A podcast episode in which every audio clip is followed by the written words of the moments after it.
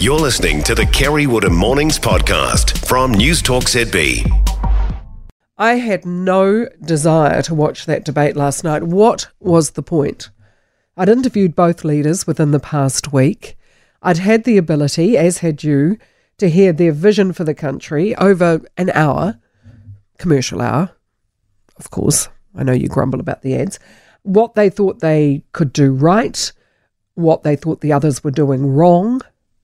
Rather than spend an hour watching two tired men snipe away at each other, I would much rather have spent it with my family, reading books, playing board games, having great chat with a six year old and a four year old, instead of hearing recycled tropes from both sides. But the boss had a face like a twisted sneaker when I told him I'd nearly missed the last debate due to technical difficulties. So, as a dutiful employee, I sat and watched terrestrial TV, and it was every bit as awful as I thought it would be. When you look at Chris Hipkins' boyish face, peeling little face, you forget that he can be a nasty piece of work. He's had to be.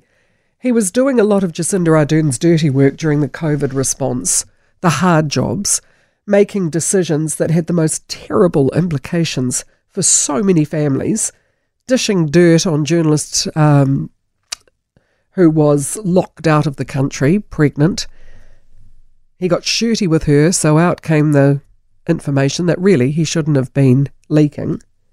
He's not the sweet wee boy from the Hutt who's found himself an accidental Prime Minister, but you forget that until the comment last night. That comment about a national backbencher in the bed leg, I thought, was unforgivable. Christopher Luxon quite rightly pointed out Hipkins had lost five ministers when Hipkins doubted Luxon's ability to control a coalition government. So he said, You won't be able to manage ACT in New Zealand first. Luxon said, Well, you lost five ministers from your own government. You can't even look after your own party. Hipkins snapped back that at least none of my MPs beat people up with a bed leg. Referring to Sam Uffindell's confession of being a bully at high school. For the record, Uffindell says he doesn't remember ever bullying with a bed leg, but nonetheless. I mean, I know we can all say stupid things under pressure. I say them regularly. We can all say cruel things when trying to score points. I've done it, and in one case, I hurt a former friend badly as a result of never taken part in a debate since. I think Hipkins should apologise. It was dirty, dirty pool, and it reflected on him badly. Christopher Luxon looked exhausted and a bit shell shocked at the level of hectoring coming his way. I also found it really interesting reading the blow by blow accounts of the debate on both Stuff and the Herald. They were supposed to report in real time what the leaders were saying. Uh, only the Herald bothered to report the response from a woman invited to ask a question of the leaders. Agnes Mangele from Auckland Action Against Poverty wanted to know what both parties would do to protect and support beneficiaries.